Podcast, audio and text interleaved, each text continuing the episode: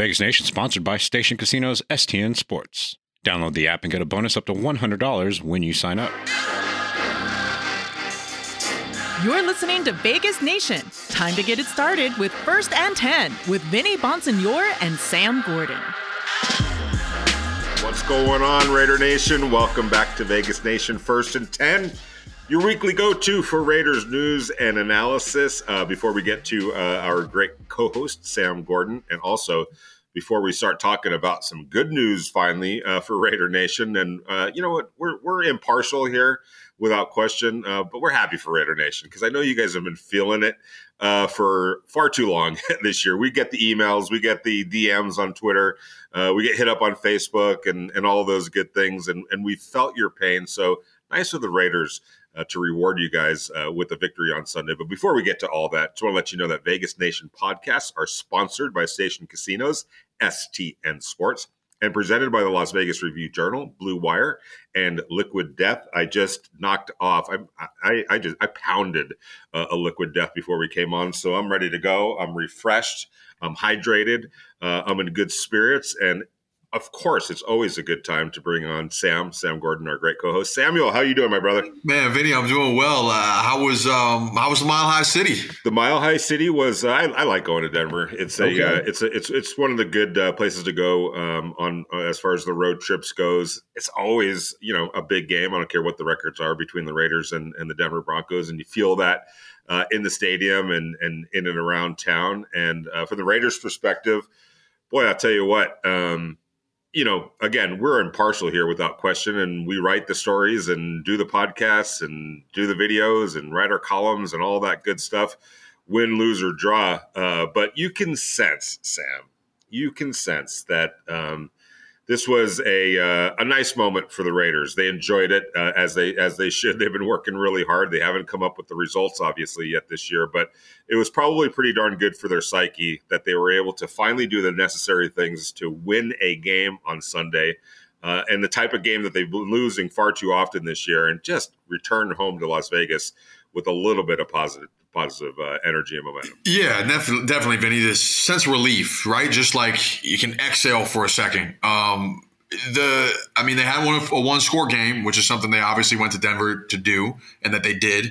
And they had one on the road. So to accomplish both those things that you have to do in order to be a good football team in the National Football League and to make a deep run, because a lot of games are played, within a 3 to 7 point margin. As we've seen for the Raiders this season, you got to be able to win those, and you got to be able to play your best football on the road, which is hard to do.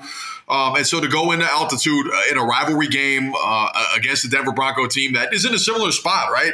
Very underwhelming from what they expected to, equally in need of a win. Definitely a sense of relief for the Raiders. And I got that sense, certainly. You were in Denver. I was not. I watched the game on TV and then attended Josh McDaniels' press conference yesterday. I got the sense, just speaking with Josh McDaniels, how relieved he is, how relieved the team is, just to, like you said, come back to Las Vegas with a little bit of good juju for once, because this is the season we don't need. I mean, it hasn't gone the way anybody thought it was going to go. We all understand that. The Raiders understand that. Everybody understands that. But to at least have something foundational now. Hey, they won a one-score game. They won on the road.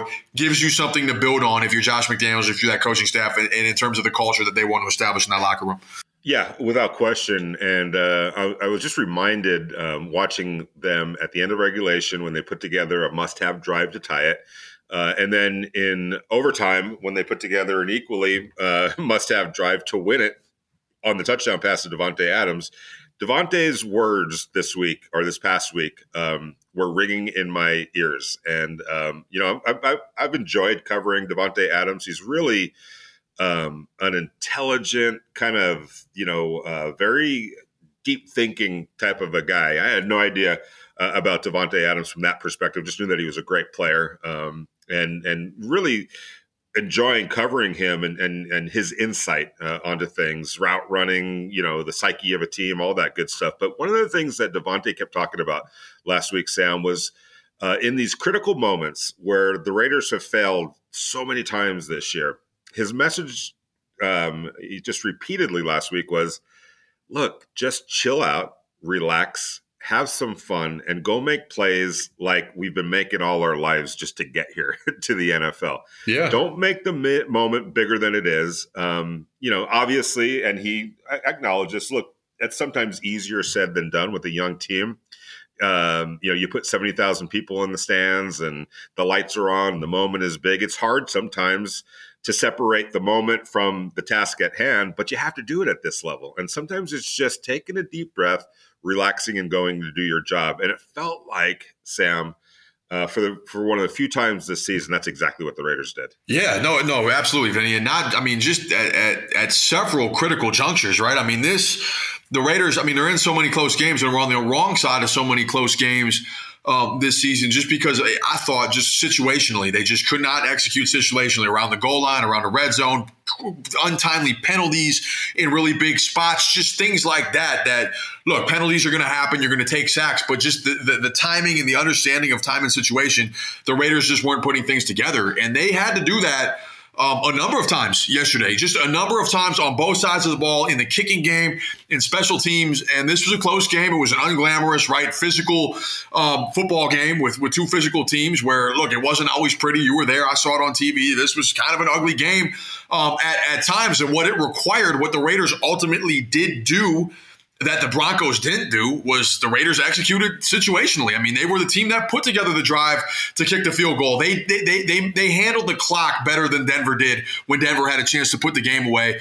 They made plays defensively around the goal line. They were able to get timely stops when they needed to, and I thought they did an excellent job in controlling the field position for the better part of the game. That was something I know that Josh McDaniels had wanted to do a better job of. You know, talked about being better in the return game and things like that, and the way all three units complemented one another situationally, just showed a kind of poise, like you said, right? Maybe when these one-score losses mount and it's back to back to back, and you're not playing well, and the season's kind of unraveling, you know, that pressure probably, you know, it starts to build, to Davante's point, right? So to see them execute situationally in so many big spots, I think it's just, you know, proof internally that, hey, they can do it. When they absolutely have to, they can play their best football, and they can do it on the road against a rival team in altitude, right? Like, let's not discount that, in altitude, and even in overtime when you're extra fatigued and when it's been a long afternoon. So it was, I mean, without question, right? The Raiders only have 3 wins, so it's not like there's a ton to draw from. But this is the kind of victory that good teams are able to have on a consistent basis. You might not always play your best football, but they found a way in adverse situations to win on the road. And again, that's a huge building block given where the team has been at this season and with the struggles that they've had. It's a huge foundational piece, or it can be, right? It can be. Now we have to see what comes from it, but it certainly can be. They succeeded in a way that they hadn't yet this season on Sunday. And now it is that time of the show where we are joined by Chuck Esposito, Director of Race and Sports for Station Casinos. Chuck, of course, joins us every week to talk about the Raiders, the Vegas betting landscape, and all things sports here on First and 10. Chuck, welcome back to the show. Another wild week in the NFL. Some late finishes, some bad beats, some close games. What's new? How are you doing today? I'm doing great, Sam. It's great to be back on with you guys. And, you know, first, happy Thanksgiving to you and your family, and, of course, all the listeners and viewers, and getting ready for 3 big games on Thanksgiving, and kind of an exciting Week 12 with a lot going on. No doubt about it, Chuck. This is the time of the year. I mean, as the calendar flips, as we're going to get into December, I think really see teams start to separate themselves. We're starting, I think, see some of that already, but even more so as we get into December, we're going to really learn a little bit, a thing or two about the contenders and the pretenders. Want to wish you a happy Thanksgiving as well, and start by talking about the 3 games, right? 3 great slate of games. I think all interesting in their own respective ways. Of course, the Bills sticking around and playing again in Detroit, giving 10 to the Lions, total 54.5. Then Dallas playing host to the Giants, NFC East rivalry matchup that I'm super interested in after what happened with these respective teams last week. Cowboys giving 9.5, total 45. And then New England and Minnesota. How will the Vikings respond from their beatdown at the hands of the Cowboys? How will the Patriots respond after their emotional last-minute win? Vikings giving 2.5, total 42.5. So, Chuck, when I throw those 3 games at you, what are you looking at? What storylines are jumping out to you, and what are you going to be keeping an eye on throughout the course of what's going to be a fun Thanksgiving Day?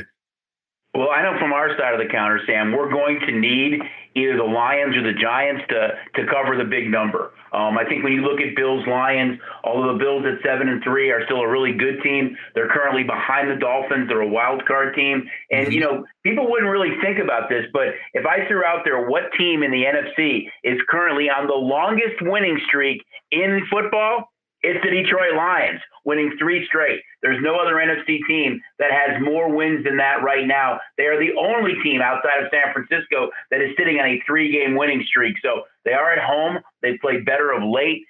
Swift is back into the rotation a little bit, so I think that helps. Josh Allen is 2-0 on Thanksgiving games, so he kind of likes to play in the limelight, you know, with an isolated game. And they're double-digit dogs right now. Detroit is at home, but my guess is we're going to need the Lions in that early game. In the second game, I think if this game was played 2 or 3 weeks ago, you would have seen a number below a touchdown. Now it's almost at double digits. It's a product of the Giants having a lot of injuries. They're banged up somewhat, lost a home game to Detroit, and a Cowboy team right now that is trending the other way. I mean, they look so good. They're 4-1 at home, and the Cowboys clearly have the ingredients to go on and play deep into January and early February, meaning they can run the ball with Zeke and Pollard. They play some of the best defense in any team in the league. I think they're the only team, or they've given up the least amount of points in the NFC. They're not asking Dak to win games, just manage games. I think we're going to need the Giants as well. And the late game, if you're a Vikings player or fan, the thing you want is get back out there on the field and play. You know, they're going to want, after getting destroyed at home by Dallas, have a good showing in the late game. Not sure who we're going to need there yet. I have seen some Patriot money start to show, especially when the number was at 3. Thanksgiving, of course, getting another fun Week 12 started. Chuck, I want to take a look real quickly at a couple other matchups as the calendar continues. Couple teams that are still hanging around, right? The Commanders and Falcons. It's not sexy by any means, but two teams that are still in the mix, still scratching and clawing in the NFC. Commanders giving 4 to the Falcons, hosting the Falcons, total 42.5. Chuck, bigger. I mean, I'm surprised that both these teams are still hanging on, right? I mean, how are they going to make the playoffs? I'm not sure, but this feels like a crucial game for both squads. Who's been a bigger surprise that they're still relevant at this point in the season? You know, you can make a case they both are, Sam. I think the hot start of the Eagles, Cowboys, and Giants, people kind of forgot about the Commanders a little bit.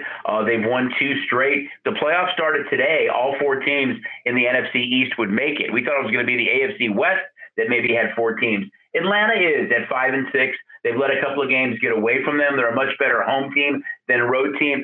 I just think it's going to catch up with Atlanta. I don't think Atlanta will be there at the end as a playoff team. I think the Bucs will win the South. They'll be the only team that makes the playoffs out of the South. But this Commander team is kind of fun to watch right now. Now Tyler Heineke's playing really well, and I clearly think that they're still in the mix, although they have 3 teams to kind of jump. But I like this Commanders team. I think they're playing really good football, and you know, we've seen this number start to creep up a little bit since we first posted it on Monday.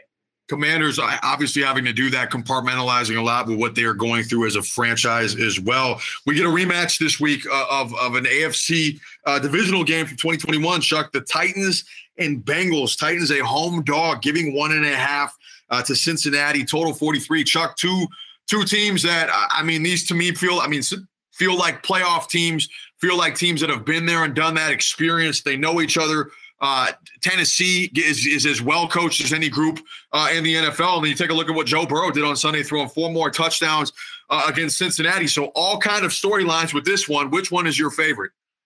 Yeah, I agree with you, Sam. I think they're both playoff teams. I think Vrabel's one of the best coaches in the league. What he did on that Thursday night to shorten the game up against Green Bay was masterful. He really does a tremendous job of doing that. I think they're a much better team with Tannehill right now. And when you get Burks into the lineup and, of course, being able to run with Henry, Cincinnati should have Jamar Chase back this week.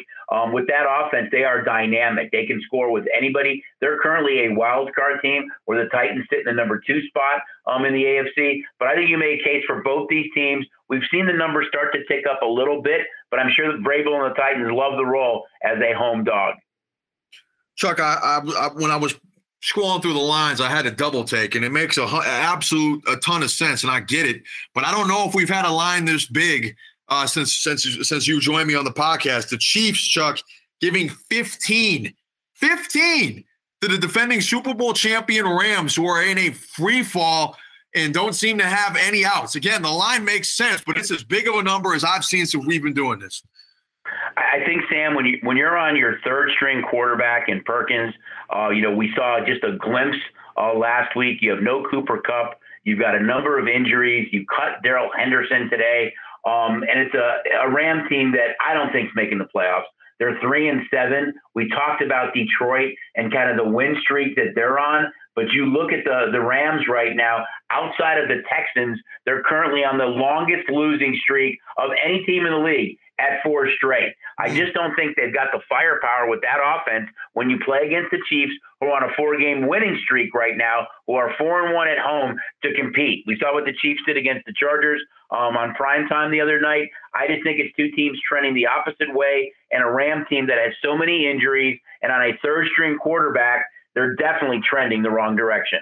Yeah, absolutely. Well, it would so seem that the Chiefs are peaking at the right time after another great road victory, quote unquote road victory against the Chargers. Chuck, we'll get you out of here on this. The Philadelphia Eagles, right? They barely hang on. They've struggled against the number a little bit in the last few games, but they are giving 7 to a Green Bay team, a total 46.5, a Green Bay team that, quite frankly, to me, I felt like that was it on Thursday night with their loss to Tennessee. So is this the game where Philly bounces back and finds their mojo that they had earlier in the season? That's what I'm going to be looking out for. I'm not overly concerned with Philly. Granted, they had to come back in that game and win, which they did. The game against the Commander, they had a couple of bad penalties, a penalty that wasn't called, and then they had that long bomb dropped by Quez Watkins that would have put him in a position to win that game. It's tough in this league, Sam, to win and cover every single week. We had that prop up of them 17-0. They're a really good team right now. They've got a 3-game lead over the Cowboys because they've beaten them in one game. I think it's a Packer team that Watson has played a little bit better. You got Aaron Jones in the mix, but they're just not that good. It seems like a big number against Aaron Rodgers. It wouldn't surprise me to see some value on the Packers getting a touchdown now and saying, hey, if you want to bet the Eagles, they're forced to win by 2 scores here, which seems like a lot, but I'm not overly concerned with the Eagles. My guess is we'll still probably need the Packers to cover come Sunday night. Absolutely, Chuck. Well, before we get out of here, anything else you want to touch on with what promises, again, as always, to be an exciting Week 12? I think it's just the uncertainty of like what's going on in some of the games as far as quarterbacks going. We're not sure what's going to happen with Kyler Murray or not. And then you look at the Bears-Jets. I mean, the Bears have been such a product of kind of the emergence of Justin Fields. My feeling is that he's not going to play in this game. I think the Bears have a bye coming up on Week 14. You can actually have him out for a few weeks. You're in the 3rd overall draft position right now. Why hurt your future? I think Fields does not start for the Bears on Sunday. But the bigger question mark is who's going to start with the Jets? Is it going to be Zach Wilson? Is it going to be Mike White? Or is it going to be Joe Flacco? I think that's the big question mark out there right now is who's going to start for the Jets on Sunday.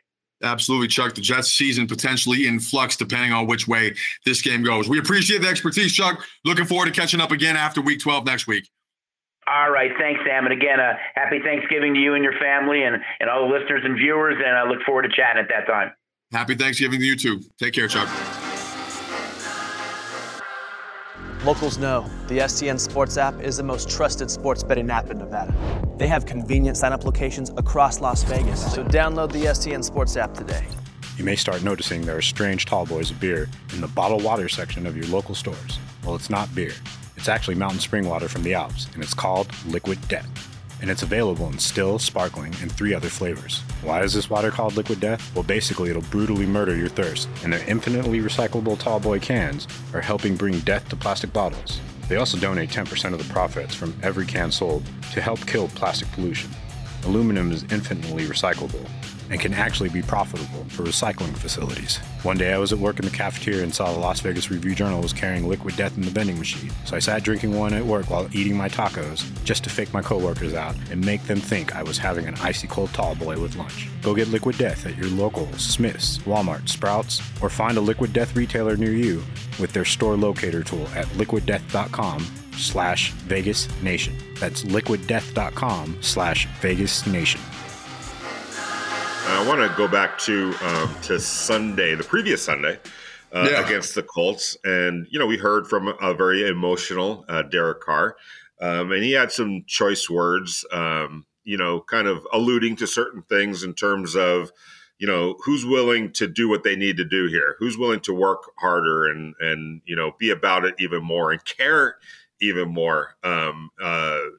And so the reason I bring that up is because it seemed like there was nationally this perception that, oh, my gosh, Derek Carr lost the locker room by saying certain things like that. And Sam, maybe I covered Kobe Bryant too much or headstrong athletes too much that put pressure and drove a hard bargain with themselves and their teammates and their coaches and everybody else. That I got to ask you this.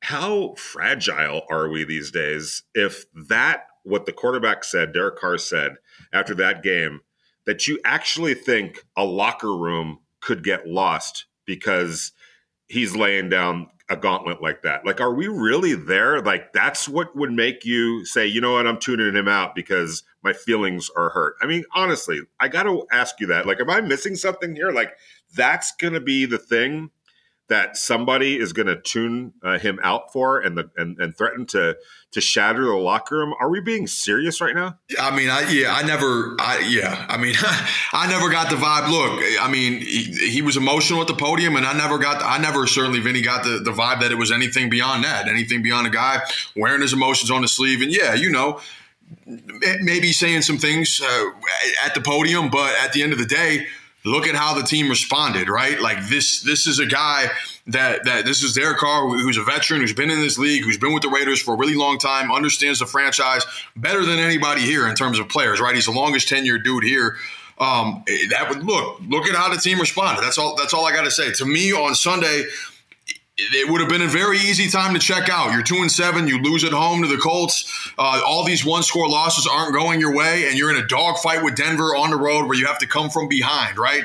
That would have been a very easy spot for the Raiders to check out, and they didn't. And that goes to show that for all the struggles that they've had so far, right, and they have had a ton of struggles, and we understand that there still is – belief in that locker room and an understanding that there are guys that want to get on the same page in terms of setting a foundation here, right? So with that being said, in terms of Carr's comments, yeah, I mean, that he was emotional. It was what it was.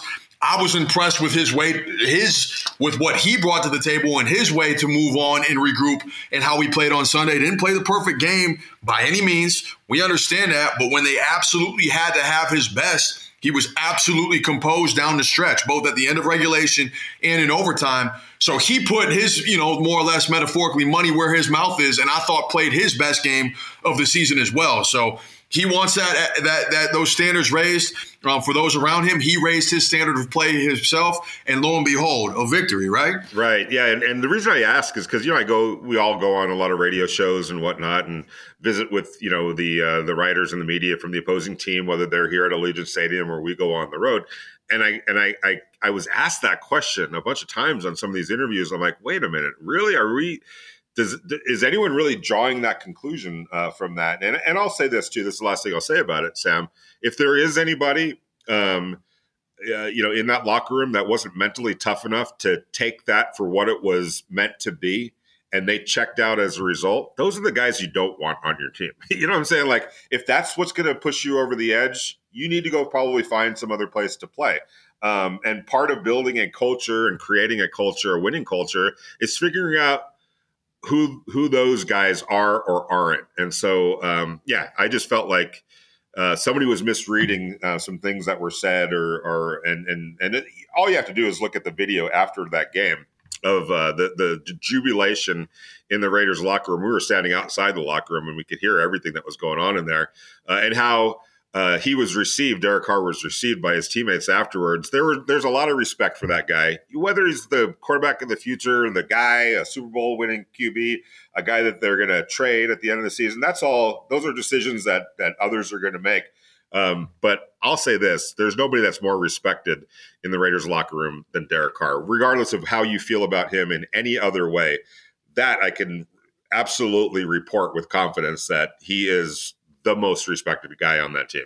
And this respect, and that's respect you earn, right? Being here since 2014, continuing to come in every season and be prepared to play at a high level, regardless of the circumstances around him, right? He's not a perfect football player. He's not the perfect quarterback. He has had his fair share of struggles, right, and has taken his fair share of accountability in some of the losses this year. That's understandable, but from a leadership perspective, Vinny, I think he really flexed that last year, right, down the stretch with everything that team went through. I thought his play and his leadership was a crucial component of many components, right? But one of the crucial components that helped that team pull together and make that playoff run. So yeah, this is a veteran quarterback whose leadership has been proven at crisis points, and he's dealt with a lot of crisis points at times with this organization. So with that being said, I was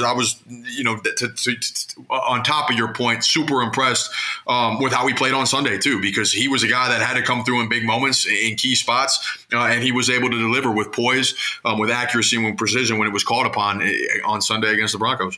You know who else delivered? A guy by the name of Davante Adams. Right? Yeah. I know you wrote about him, in the Review Journal over at Vegas Nation. You could check out Sam's great story about it. But boy, oh boy, there's times even in our job where you just have to kind of take a step back and go, and we're watching one of the all-time greats right here. And I truly believe, and all you have to do is look at the statistics to what he's done to this point. They're neck and neck with some of the greats of this game. His ability, his route running ability, on top of everything else, is just, and knowledge of the game, like what he did to Patrick Surtain. Patrick Surtain is a pretty good football player, Sam. Yeah. You know what I'm saying? So some of the routes that he was running, including the one that he broke off for the game winner, where he just read the situation and read what the defender was doing and said, okay, I'm a step ahead of you because goodbye. I'm going to go find myself wide open. I was listening to the Raiders broadcast and Lincoln Kenny's, how do you let a guy like that wide open? Well, they didn't lose him. He lost them on that play just by a great read and a great route running. Yeah, the art of, it's like, I think Josh McDaniels said it on Monday during his press conference, but it's a game within the game, right? It's not just the physical tools with Davante Adams. He has the size, the speed, the ball skills, the ability after the catch, the physicality, right? Like he is, at 29 years old and as good as he's ever been in his career physically, but it's the nuance that guys at that very, very, very top level at any craft, right? It's the nuance that they're able to add and incorporate, and just the footwork and the way he manipulates defenders into turning their hips and can explode, and it's changing pace, right? It's not always going top speed all the time. It's not always sprinting. It's being able to change speeds and change pace, and it's like Luka Doncic on the basketball court or Chris Paul, the way they're able to kind of bend defenders and then explode out of that. So he pairs, his, physical skills with his mental skills.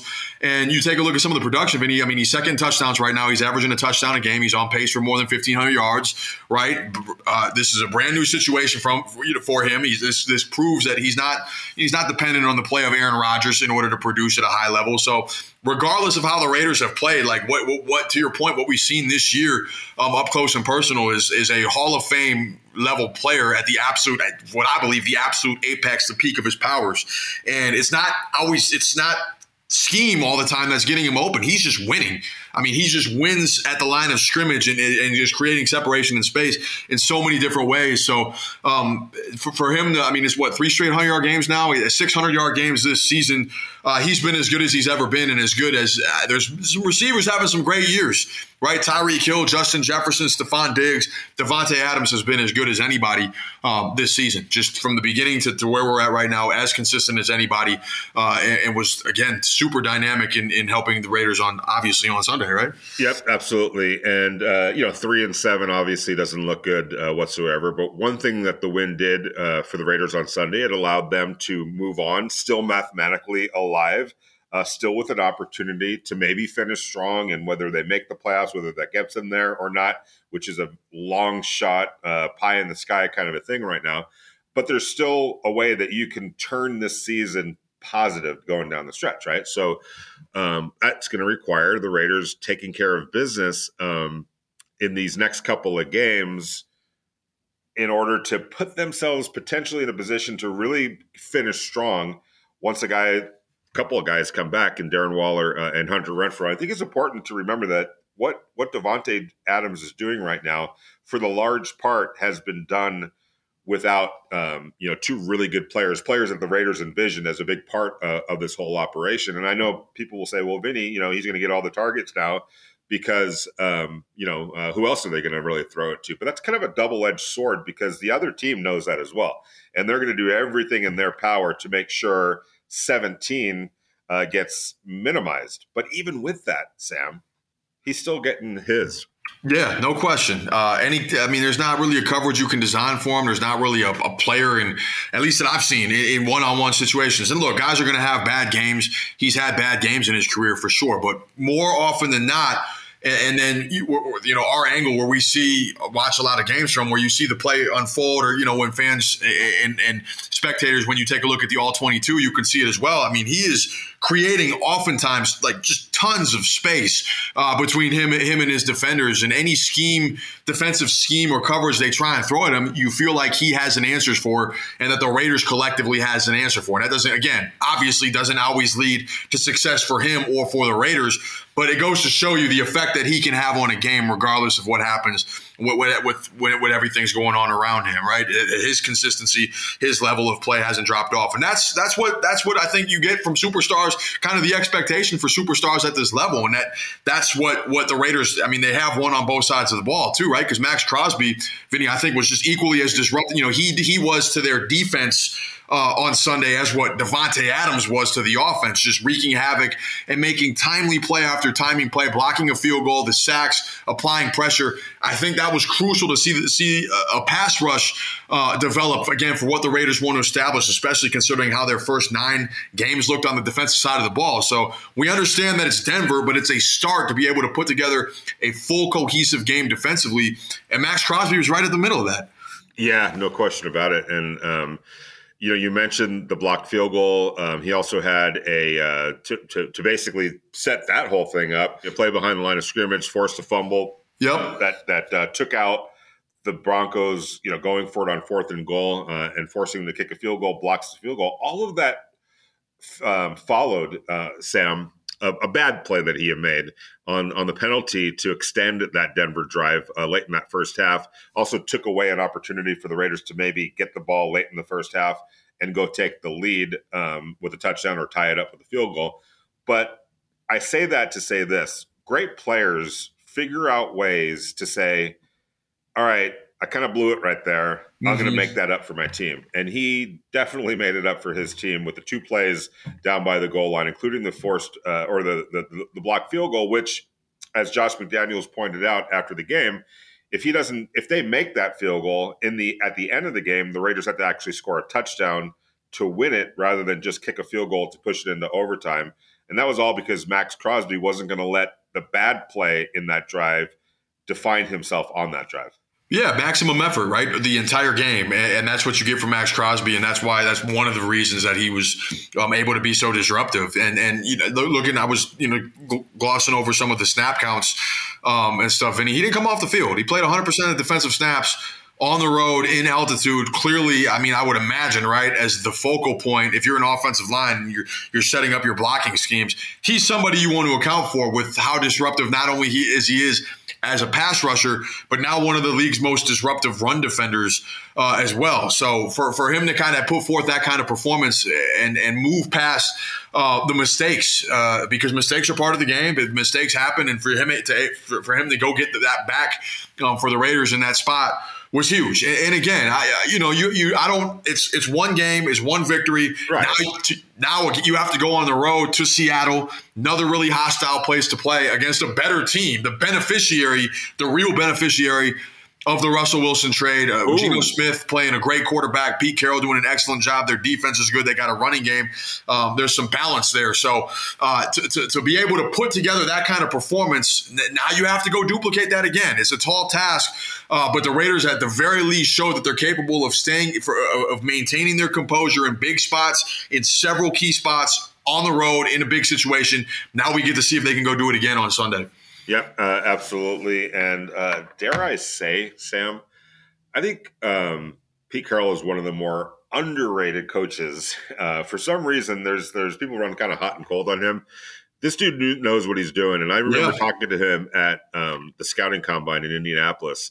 And we talked about this morning on our meeting for the Review Journal and Vegas Nation. He was so fired up, Sam, so fired up about what lay ahead for the Seahawks. This was shortly before they traded Russell Wilson, so you know that he had an inkling of that trade was going to happen. But he's like, I am so fired up about this next phase. I am so fired up about this rebuild. I can't wait to get started. This is going to be so much fun. And he felt like an old cowboy that was getting ready to go on one last hurrah, one last cattle push, across the Montanas or whatever, one more. He knew he's pushing age. He's in his 70s now. He's probably got one more run on him, one more rebuild in him. Yeah. And he was so fired up about that. And look where he is right now. And look where Geno is. I know a lot of people laughed at Pete for some of the things that he said. Well, I'm not saying that they're going to go win the Super Bowl or anything of that at all. I think the Raiders could go into Seattle and compete with this team without question. But everybody wrote the Seahawks off this year as they're going to tank for the great quarterbacks that are coming out in the NFL draft. Well, he definitely turned the tables on everybody this year. 6-4, Vinny, right there in the mix, not only in the NFC West, but in the NFC wildcard picture as well. I mean, Geno early in the season was an MVP candidate, right? A dark horse MVP candidate. And instead of veering towards possibly a quarterback with, some of the draft capital that they have, and they have a lot of it after fleecing Denver in the Russell Wilson trade, I think Geno Smith has played his way. I mean, we're going to see what happens, but there's a chance he's playing his way into a contract extension. He's been awesome this year, top 6, 7, 8 guy this season by pretty much every metric. So now he's only 32. You can play at the quarterback position for a long time. So, hey, maybe this is what the second run looks like, right? Geno Smith playing as well as anybody.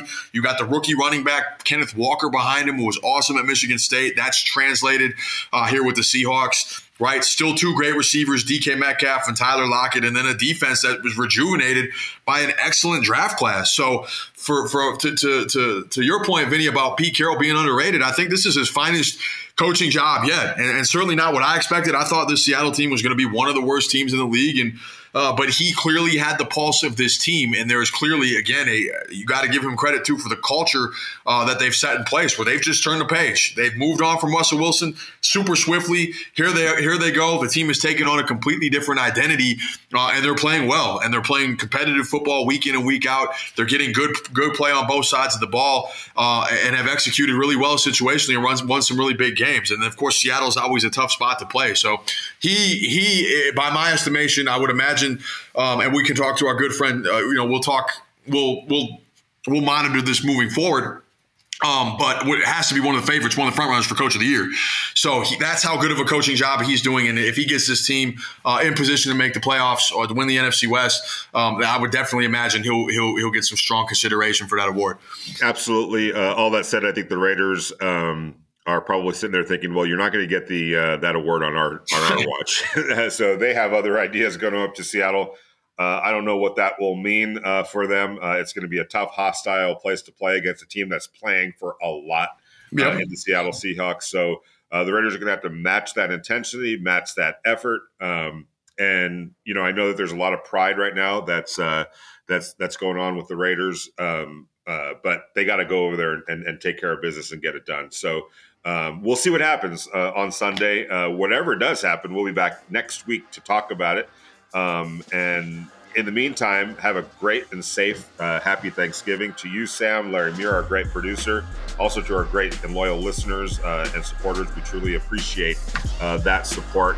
And of course, just to remind everybody that Vegas Nation podcasts are sponsored by Station Casinos, STN Sports, and presented by the Las Vegas Review Journal, Blue Wire, and Liquid Death. Stock up on your Liquid Death for Thanksgiving. Guys, have a great one to everybody, and we'll talk to you guys next week.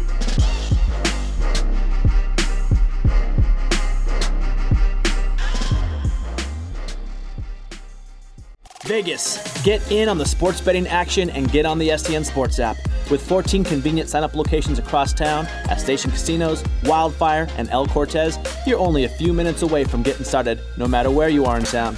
With a huge menu of betting options and points back on your bets, STN Sports is the strongest betting app out there. So sign up today.